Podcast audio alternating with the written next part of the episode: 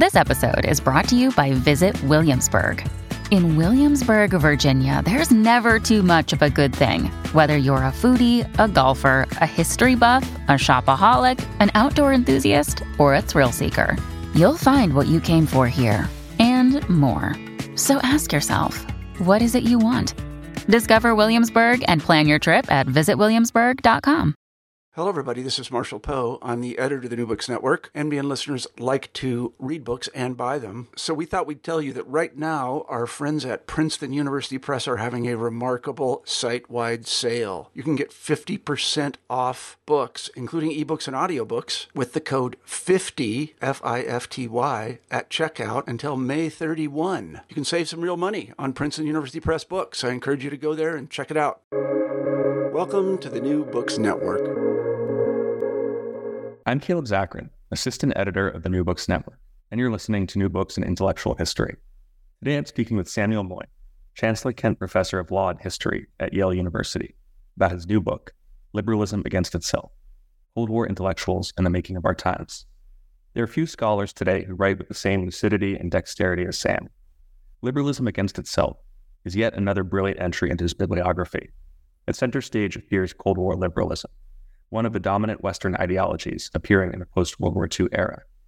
Cold War liberals like Isaiah Berlin, Gertrude Himmelfarb, and Karl Popper refashioned liberalism, severing it from its emancipatory roots. Through a series of highly focused intellectual biographies, Sam examines how liberalism is transformed, paving the way for successor ideologies like neoliberalism and neoconservatism. Sam, thanks for joining me today on the New Books Network. Thanks so much for having me. I absolutely loved loved reading every second of it.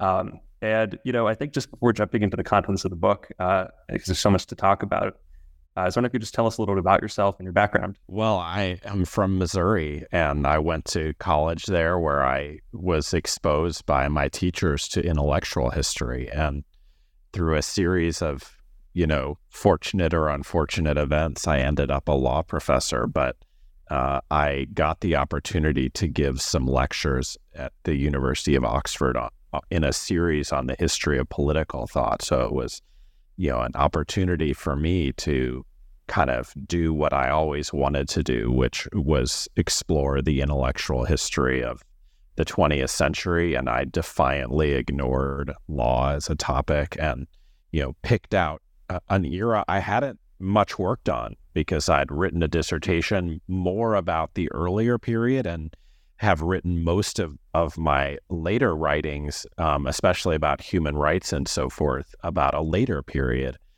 And yet, this period right after World War II really kind of was calling to me. And so I thought, given the absence of any book about Cold War liberalism that I knew about, I would try to kind of take a stab at capturing the spirit of that movement. So you, you begin the book by discussing the work of Judith Shklar, who uh, Judith Shklar is really such a fascinating person who I feel like is her ideas are, are very under discussed, especially compared to some of the other people that you profile in this book. Uh, but you, you really look at her book After Utopia, published in 1957 uh, and you know, what is it about this book that that drew so much to it? Uh, you, you, talk about you you constantly uh, return to the ideas that she deals with in this book. So, uh, if if you could talk about this book and how it relates to Cold War liberalism more broadly. So Shklar is, is maybe renowned in in you know restricted circles for her own rather brilliant version of Cold War liberalism, epitomized by an essay she wrote a few years before she died in the last year of the Cold War, 1989, called The Liberalism of Fear, you know, which became, you know, very widely, you know, cited and read um, and taught.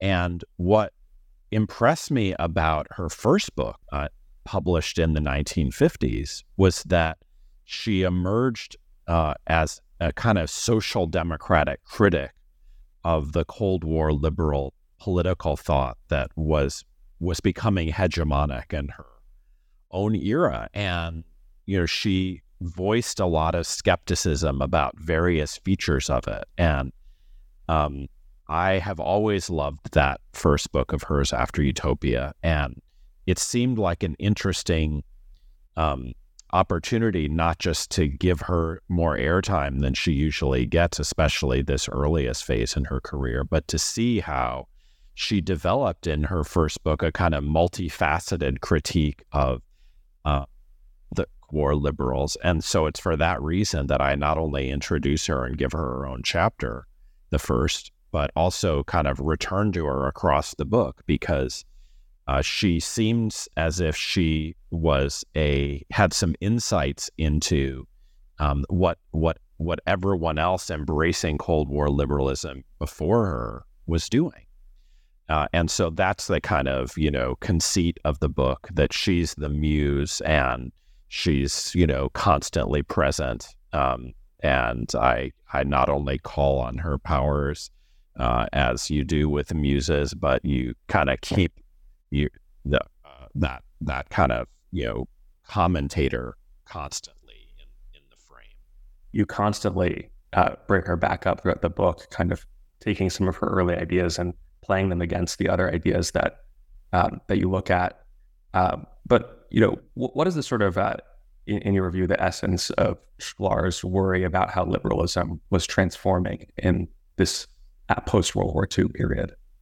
She makes an allegation that liberals uh, are are reaching the the last stage of their historic abandonment of the Enlightenment with its promise to emancipate our agency and our powers. Now, I'm, I'm a little bit in tension with Shklar because, as I mentioned, uh, like a, a, more recent uh, great analyst of the history of liberalism, Amanda Anderson, a literary critic, Shklar thought there were kind of long term reasons why liberals got anxious and nervous about emancipation really from the moment that the Jacobins begin playing with the fire of political modernity. But I I do think what's of great and and lasting value in Shklar's um, version of that argument is that she said whatever had occurred before World War II, the period after World War II led liberals to a kind of ex- very extreme version of doubts that it's even worth emancipating uh, human beings because they'll likely just use that freedom to, um, you know, embrace tyranny. And she shows um, that even in this early period when in practice, liberals, even Cold War liberals, are building the biggest liberal states, the most redistributive liberal states that they ever have. Cold War liberal theorists were um, kind of overlapping to a substantial degree with early neoliberals like Friedrich Hayek. And she, even in the 1950s, writes this fascinating um, passage in her book uh, that's about how the liberal abandonment of the Enlightenment was leading to too much similarity to those uh, neoliberals, as they were already called. Um, and so I I'm very interested in that criticism because I think it's proved, you know, more profound than she could have known at the time, since of course we now live in a neoliberal age and we have to ask how did we get from cold war liberalism into it yeah so so to bring in um, you know a bit of the second person that you profile isaiah berlin you, you look at different uh, uh, aspects of berlin but you also talk about how berlin looked at romanticism uh, and this kind of a, I guess you could call it like a political demonology. I think you you use that term um, to describe how people seem to blame, like Berlin in particular, and others blame Rousseau, blame the French Revolution for uh, the eventual, uh, you know, totalitarian explosions of the 20th century. So, I was wondering if you could explain that idea. Why why is it that people would think that Rousseau or some thinkers from hundred years before would, would somehow be responsible for political activities that would happen much later. So I, I could have taken up Isaiah Berlin because he, you know, seems to fall prey uh, to Shklar's criticisms of Cold War liberalism. He ends up with a, a more or less libertarian uh, approach to liberalism with his famous theory of of negative liberty, and and that puts him in proximity to Hayek and neoliberalism, even if Berlin was never a neoliberal. But in the second chapter, I thought, let me do something unexpected and find something to praise in his work, even against his one time student, which Judith Shklar had been at Harvard in the 1950s. And what I single out is Berlin's rather floridly positive uh, understanding of the political significance of r- romanticism in, in literature and philosophy. Now, for background, you know, the first half of this book in, in, general is about how Cold War liberals get rid of a lot of liberal sources. I've already mentioned the Enlightenment, but um, they also scapegoated um, Romanticism, often seen as the opposite of the Enlightenment, as the source of 20th century totalitarianism. The most obvious person who did so was uh, an Israeli uh, uh, author named Jacob Talmon, author of one of the most significant Cold War tracts called The Origins of Totalitarian Democracy. And um, even Shklar in her book After Utopia is pretty negative about Romanticism. She doesn't blame Romanticism for leading to totalitarianism, um, but she does say it, it led people to withdraw from politics and gave them no resources to kind of combat um, totalitarianism in the name of, of, of emancipation. So Berlin takes a totally different view, even though he's kind of a charter member of Cold War liberal political thought. He says that liberalism emerges uh, in alliance with Romanticism. Of course, he's completely right about this. If we think back to uh, John Stuart Mill, whose on liberty, is so different from 20th century defenses of liberalism because it's a theory of society as the production of creative individuality. That's the reason why freedom should be endorsed, not as a first order value, but uh, as something that will enable self invention and collective self invention. Uh, and there are lots of other examples. Benjamin Constant, the Swiss uh, liberal of, of, approximately the same era as Mill, also a romantic. Alexis de Tocqueville, uh, also a romantic. And uh, one of Berlin's greatest essays is about Mill and says, you know, there there's this tension because what if limiting the state as uh, as Mill proposes in On Liberty, doesn't actually do enough to promote individuality. What then? He w- Mill would have to choose between, let's say, his libertarianism and his romanticism. And my suggestion is that uh, Berlin was talking about the past of liberalism, but he was also talking about himself and the choice he had made, notwithstanding his admiration for romanticism's really transformation our whole sense of what our lives are about.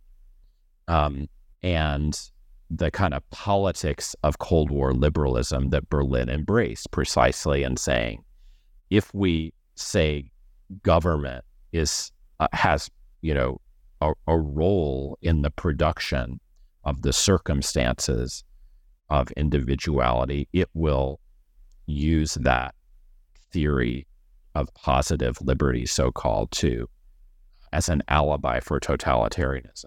But Berlin clearly felt that this was, you know, at least something that had a, a hold over him too, even as he became much more famous, not as someone who saved Romanticism from Cold War liberal scorn, but called for negative liberty. So I try to use him kind of against type, if you like, to remind us how much was at stake uh, in the deaccessioning of these old sources for liberals, which Jean Jacques Rousseau had been, which the French Revolution, a great inspiration for liberalism, uh, had been, and then Romanticism as this extraordinary development, which imposed imposed imposes on all of us to this day a kind of imperative to be creative and new with our lives, which is a high liberal calling. The next person that you, that you discuss is Karl Popper, uh, and and you don't look at his uh, scientific um, philosophy of science. You look at his his uh, his views on on history and politics, uh, and I would say this is the section where you're, you're probably most critical, uh, where you know the Shklar in Berlin, and then even with other uh, the other people that you discuss, you know, you, you really try and maybe not a perfect balance necessarily, but you really try and find uh, look at the you know highlight the uh, the nuances. But with Popper, I would say that you really have a lot of uh, negative things to say. So, what is it about Popper that uh, that that just uh, you know maybe pisses you off is the wrong wrong term, but what is that Popper that you that that frustrates you? I think irritation, you know, frustration are are good words, um, and maybe you know I let those those get the better of me because uh, I I did want to, you know, as most historians should be, you know, try to understand people and their times and grasp what they're doing, even if you know those you know past actors couldn't foresee the consequences of their work. I think um, maybe my rhetoric is is not as as you know as polished in that chapter, but I, I in a sense do have a lot of admiration for the the the not just the philosophy of science that Popper pioneered, but also his his attempt to impose it um, on on history and politics. What I what I try to say is that there were just some great ironies um, in what otherwise seem like pretty unexceptionable arguments he makes against um, thinking of history as having um, uh, regularities of the kind that natural scientists find in. Um, one was that he really did set out um, to save socialism. I try to show that he had been a, a socialist in his youth in, in Austria uh, and uh, really was himself irritated and frustrated with the Austro Marxists um, under whose rule he lived in uh, interwar Vienna, uh, and who I think he unfairly blamed for the victory first of the Christian right and then eventually the National Socialists uh, in his city. Um, I do think it was unfair of him to kind of scapegoat those socialists um, as if they were to blame for the victory of the far right, let alone for Adolf Hitler's, you know, expansionism.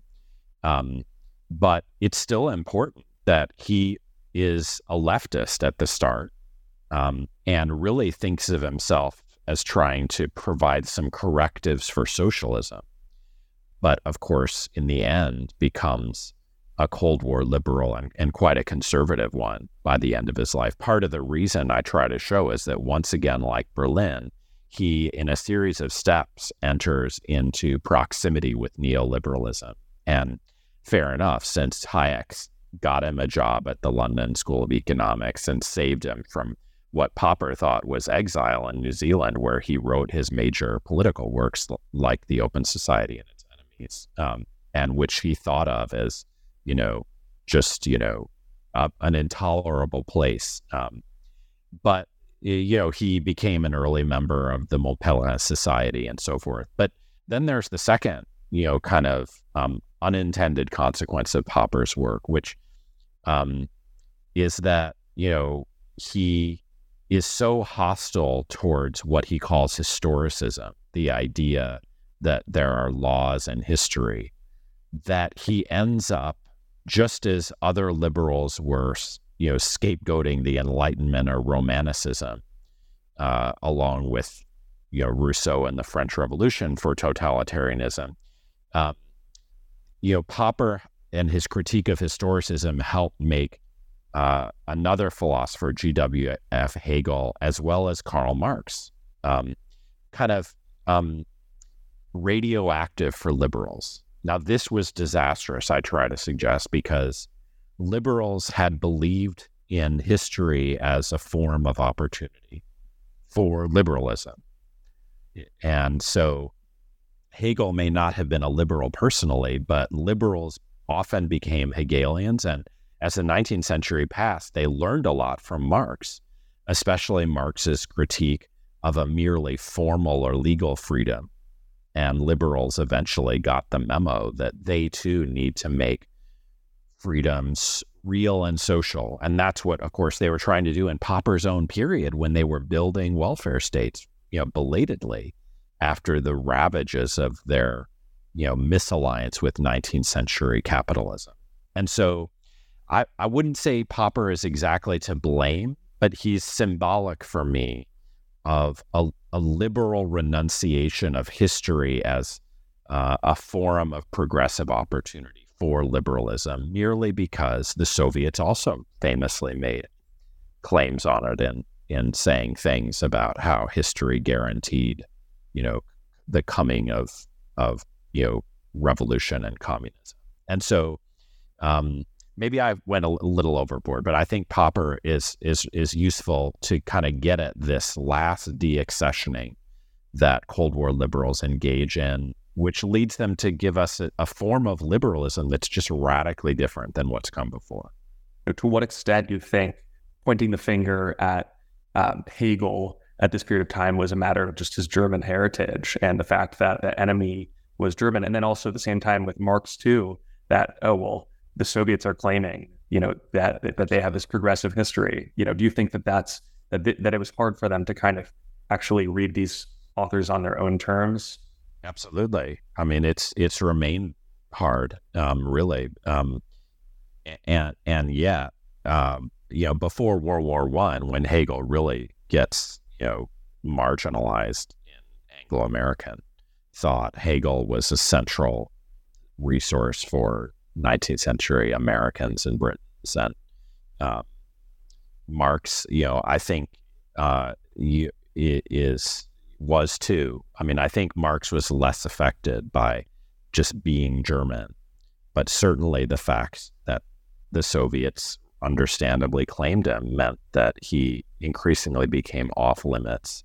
Uh, and the roots of tyranny were then you know, ascribe to Marx's thought rather than seeing it as something that could help liberalism avoid its own mistakes. Uh, so I completely I take your point that it's it's understandable what happened, but we also have to register the long term. I think you know more or less catastrophic effects intellectually. Um, and the way I try to put this in in you know what I think of as one of the more important passages of the book is looking after 1989 when, of course, Francis Fukuyama, a kind of right wing Hegelian, declares that, you know, Hegel's was correct, but insofar as we're done now.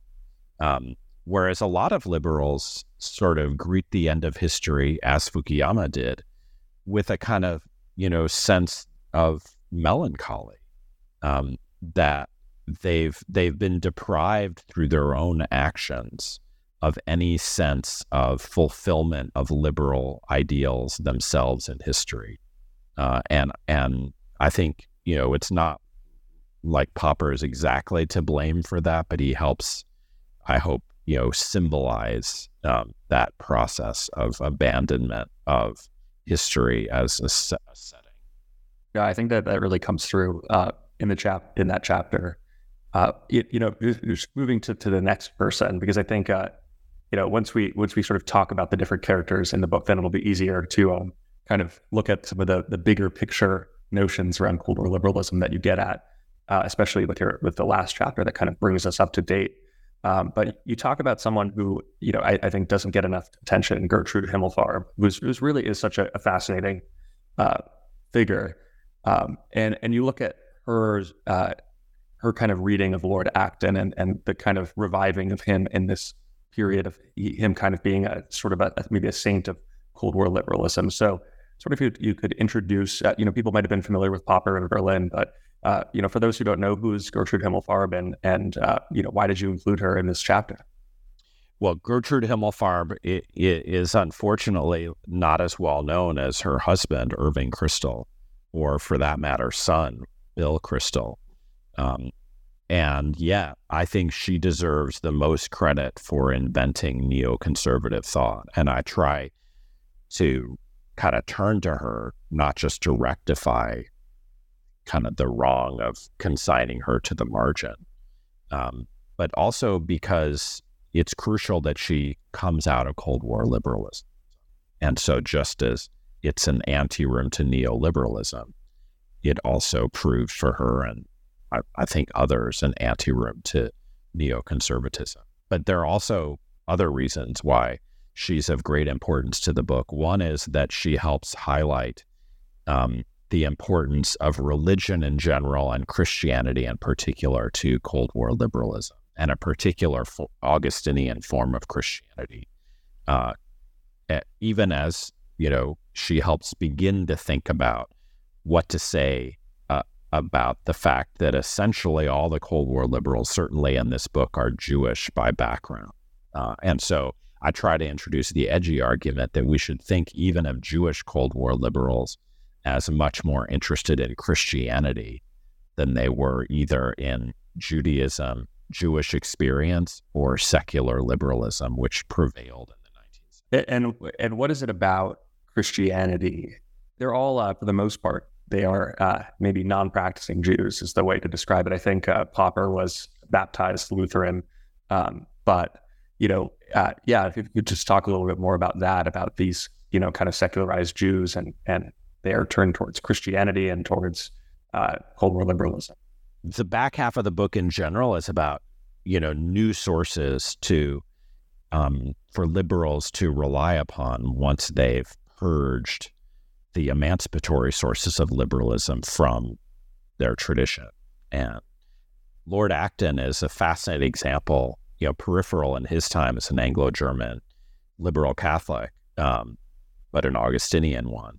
Um, and, yet extremely useful, as you said, to a range of people in the 1940s, including once again Hayek, uh, who planned to call the Mont Pelerin Society the Acton Tocqueville Society before he was convinced not to do so. Uh, so, I mean, mainly I, I, try to show that people like Himmelfarb, as well as her husband, you know, think that the more Hegelian and progressivist liberalism they've inherited, um, it, it is it needs to be overturned, um, and that the Augustinian perspective, um, which emphasizes original sin, is a fascinating and useful device to impose limits on human ambition, even if you don't have religious reasons to do so.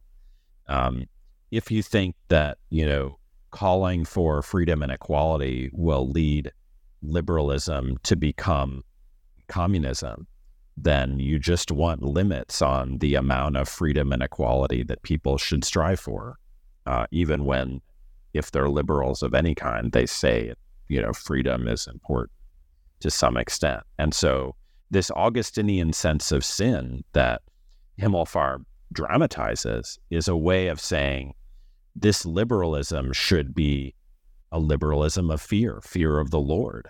Uh, and it, if we insist that Christianity, this form of it, has political uses, then it's something that even secular Jews uh, can can can celebrate. I say in in the book that you know Hannah Arendt uh, at one point kind of quipped that Orthodox Judaism was the Judaism she didn't practice, and I try to add to her joke that Orthodox Christianity, neo Orthodox Christianity of Acton's sort was the political religion that uh, Cold War liberals wanted to see everyone else embrace uh, because it would save them allegedly from uh, tyranny and totalitarianism. And is this that you know liberalism of fear that you see embodied in Himmelfarb? Is this similar to what Shklar would later embrace, uh, or or different? Well, you know, using that phrase, I'm trying to troll Shklar because Shklar herself was incredibly secular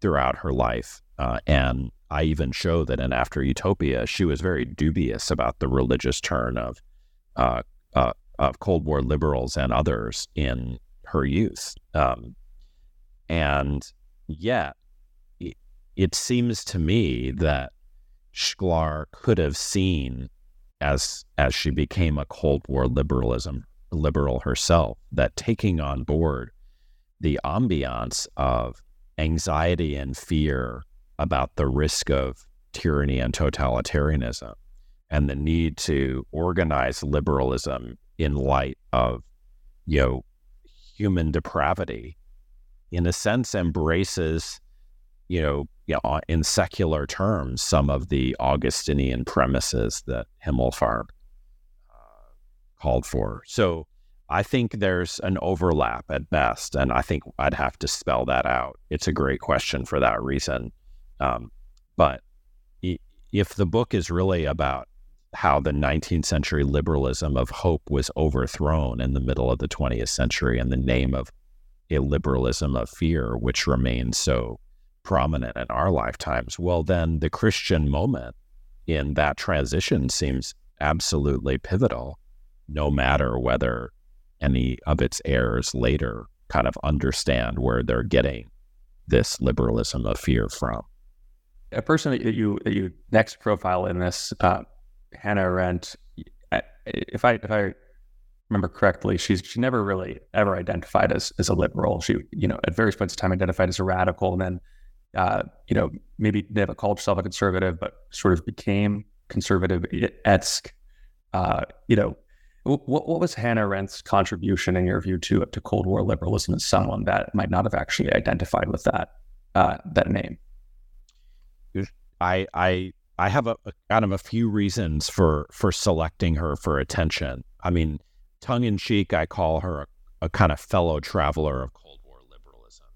Even if she wasn't one herself, she adopted a lot of the views of Cold War liberalism. Of course, she was responsible for the you know, enormous rise of the theory of totalitarianism, which was basically a Cold War liberal project, even if she, you know, forged her own idiosyncratic version. But if you look at um, her own understanding of the history of philosophy, although there's, of course, a lot of originality in her thinking about the Greeks and so forth, uh, and Romans especially, she also kind of concurred with the Cold War liberals on um, what to get rid of from the canon, um, like Rousseau, like the French Revolution, which she really demonized, like Hegel.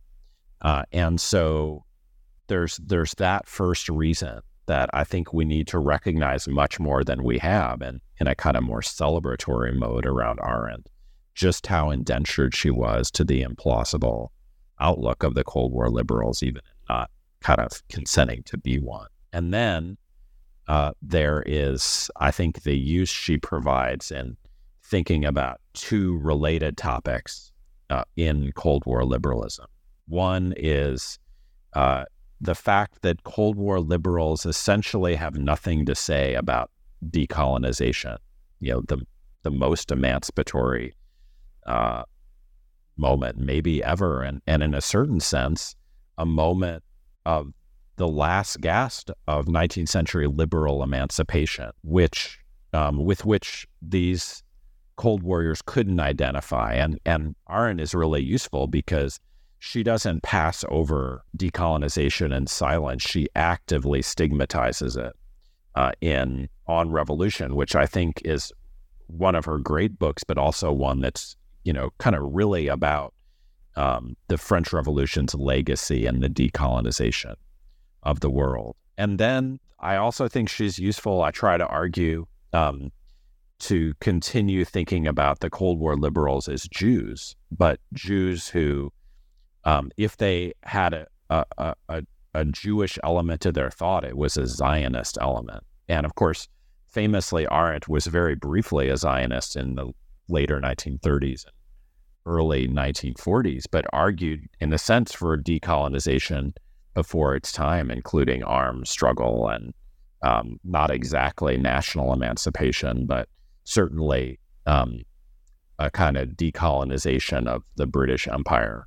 Um, and the the Cold War liberals were much more permanently Zionist. Berlin was, Talmon was, and it it it, it, it it's as if um, they make an exemption for uh, Israel, which is a site of, you know, um, armed struggle for decolonization and national emancipation, um, from their otherwise withering verdict about 19th century liberalism. Uh, and so I think she's useful in getting at some things that the, the Cold War liberals didn't always directly say about the nature Yeah, I think that that particular argument is really pow- that is really powerful in the book, just kind of highlighting that the, the, sort of exception that proves the rule that this is the instance where the 19th century liberalism with emancipatory violence and with the optimism, uh, this is where it's acceptable. But in these other cases, no, this is where we need to have a kind of a almost a, a conservative, uh, you know, Burkean uh, style style approach to it. Um, you know, uh, just to kind of round out the, the people that you cover uh, the last intellectual biography you, you look at is, is Lionel Trilling.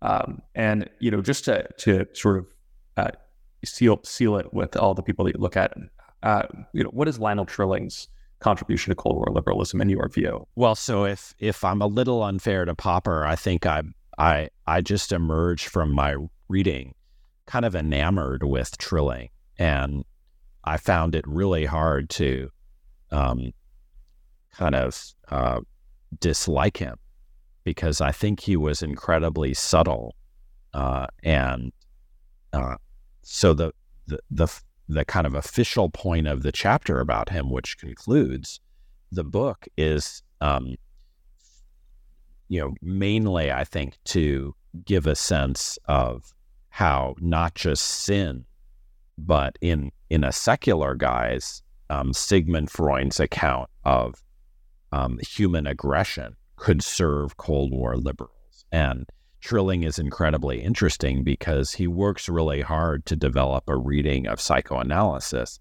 that has approximately the same function as Himmel, Himmelfarb's Augustinian theory.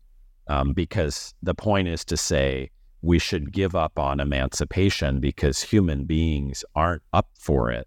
They're not just libidinal, uh, but they're evil just now in a kind of secular framework that emphasizes Freud's so called death drive.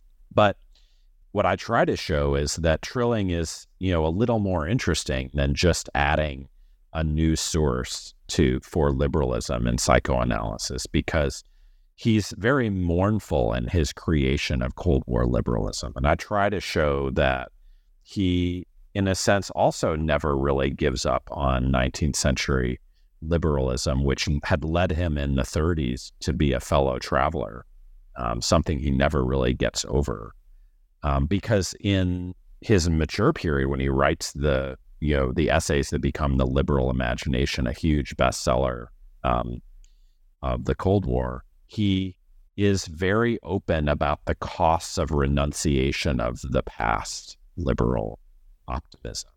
And much of his work, I think, can be read as a kind of retrospective act of mourning the very creation of Cold War liberalism that continues to make Trilling famous in many quarters. You mentioned a little bit that part of what what was interesting about Cold War liberalism as a topic is that it, it kind of was this bridge towards some an interesting successor ideologies. Um, so you know, what do you see as the kind of relation, the relationship between Cold War liberalism and to, uh, you know, neoliberalism and neoconservatism? Do you think that neoliberalism and neoconservatism are logical outgrowths, or were they paths taken, uh, you know, that were highly contingent on on multitude of factors? I I, I think that um, Cold War liberalism stands on its own, but it seems as if its propensity um, to devolve into other things means it's it's fragile and unstable. And so, of course, it could be that people can hew to it permanently. Uh, I mean, Isaiah Berlin basically did. Uh, they can revive it, as many people have done in various circumstances. But my hope is that the book illustrates that um, it's not exactly contingent, that um, it has this potential to degrade into other things.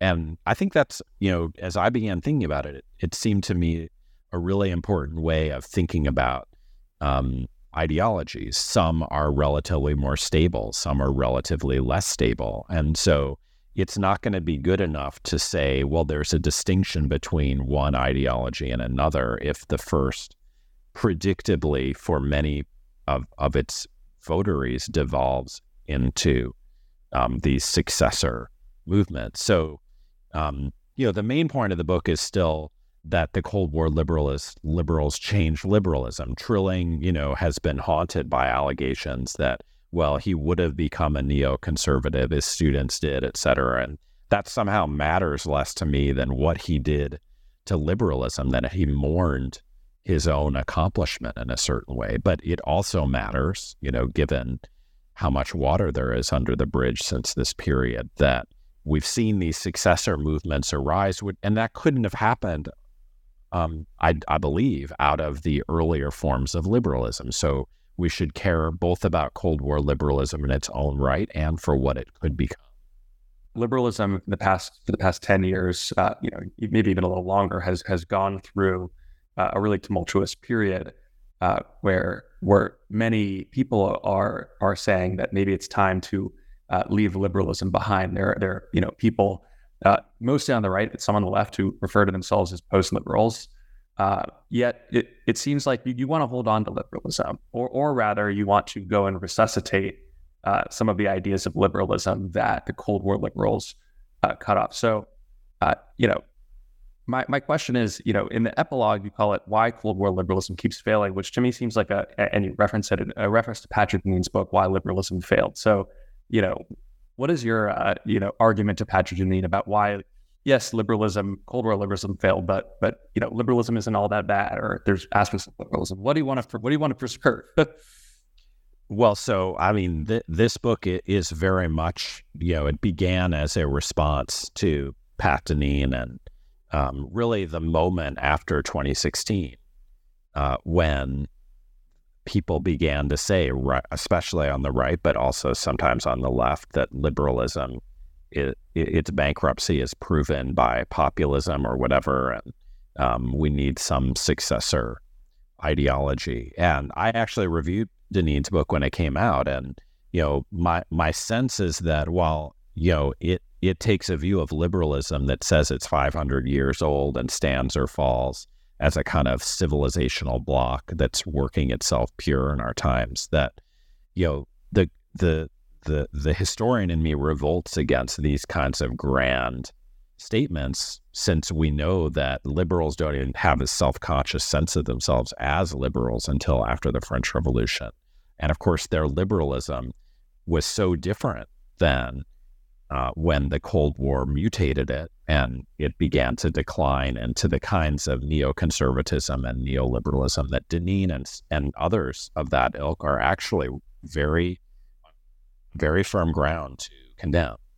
Um, and so I don't think we have a, a credible form of liberalism just to exhume from the past, but that doesn't mean there aren't elements of liberalism that we would want to um, harness and rehabilitate and work into a new package. It may not matter whether it ends up being called liberalism as long as we can rescue the er, liberal commitment as Shklar saw to the emancipation of our agency, to uh, creative agency in particular, along romantic lines, to a sense of possibility in historical time.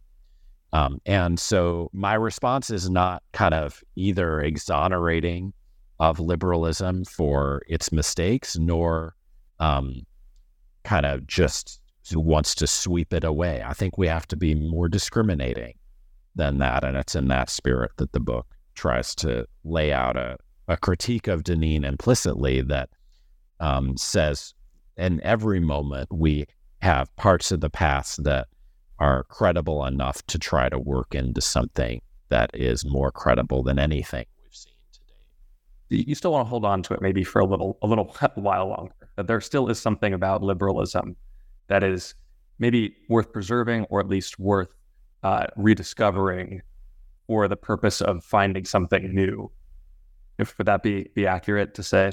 That's that's essentially it. I mean, you know, I I think at the present moment in the place we are are, you know, the the there's there's a reason to think that um, you know the, the notion of liberalism has some meaning to people. Um, and but we we don't have to stick with that label if we find a better label. So I'm not against post liberalism as a rhetorical matter because it's essential to call out liberal mistakes, you know, past and present. At the same time, uh, even if you if read Deneen closely, he's for preserving certain aspects of liberalism, and so it it it it would it it requires us to think about what what we're going to propose, not only what to label it, and whatever we propose ought to have liberal features, the right ones and not the wrong ones. How did you decide to, to write this book in the wake of Humane? Were these sort of two separate projects, or was this a, uh, you know, was was this something that you had been thinking about that you thought was a project? Like, are you gonna are you gonna you know maybe go back to writing about current events again, or or not not so sure? Well, it, you know, there's always the temptation in life to engage in retconning, uh, and I can do it with the best of them and explain how there's unity to the seemingly random choices I've made. But I, I, I did want to get out of a kind of 10 year period of writing about a certain narrow set of things, kind of liberalism in international politics and, and in particular legal liberalism in international politics. And so I thought it would be a way of, of keeping some consistency um, while you know also trying to return to some roots I feared losing, you know, an intellectual history, and also um, focusing on some events of of of and debates of my time that are, are have just like evolved beyond whatever motivated me to think about um, human rights and humanitarian law in the 90s. We're just at a very different moment when, as you say, liberalism is under siege. And I think it's an opportunity not to circle the wagons, but to see what's, you know, plausible about that siege, but also how we can, you know, respond more creatively than past moments when liberals have seen themselves threatened. Yeah, I mean, I, I think the approach that you took, I'm glad that you you you circled back to, uh, you know, to, to writing about about intellectual history. I think I think that was a, a great decision, and, and, also I think that you know you, you offer things in here that are a much better response than the kind of the the normal uh, you know arguments or responses to someone like Deneen, which are basically like, oh, what liberalism is great. You know, we're still on this path towards progressive history. Uh, you know, shut up and don't and and don't uh, and, don't argue. You know, don't argue with uh, with liberalism's forward march. Um, you know, instead of responding to you know great great criticisms that people you know recently have been have been bringing up. Uh, well, once again, thank you so much for for being a guest of the New Books Network. It was really great speaking with you.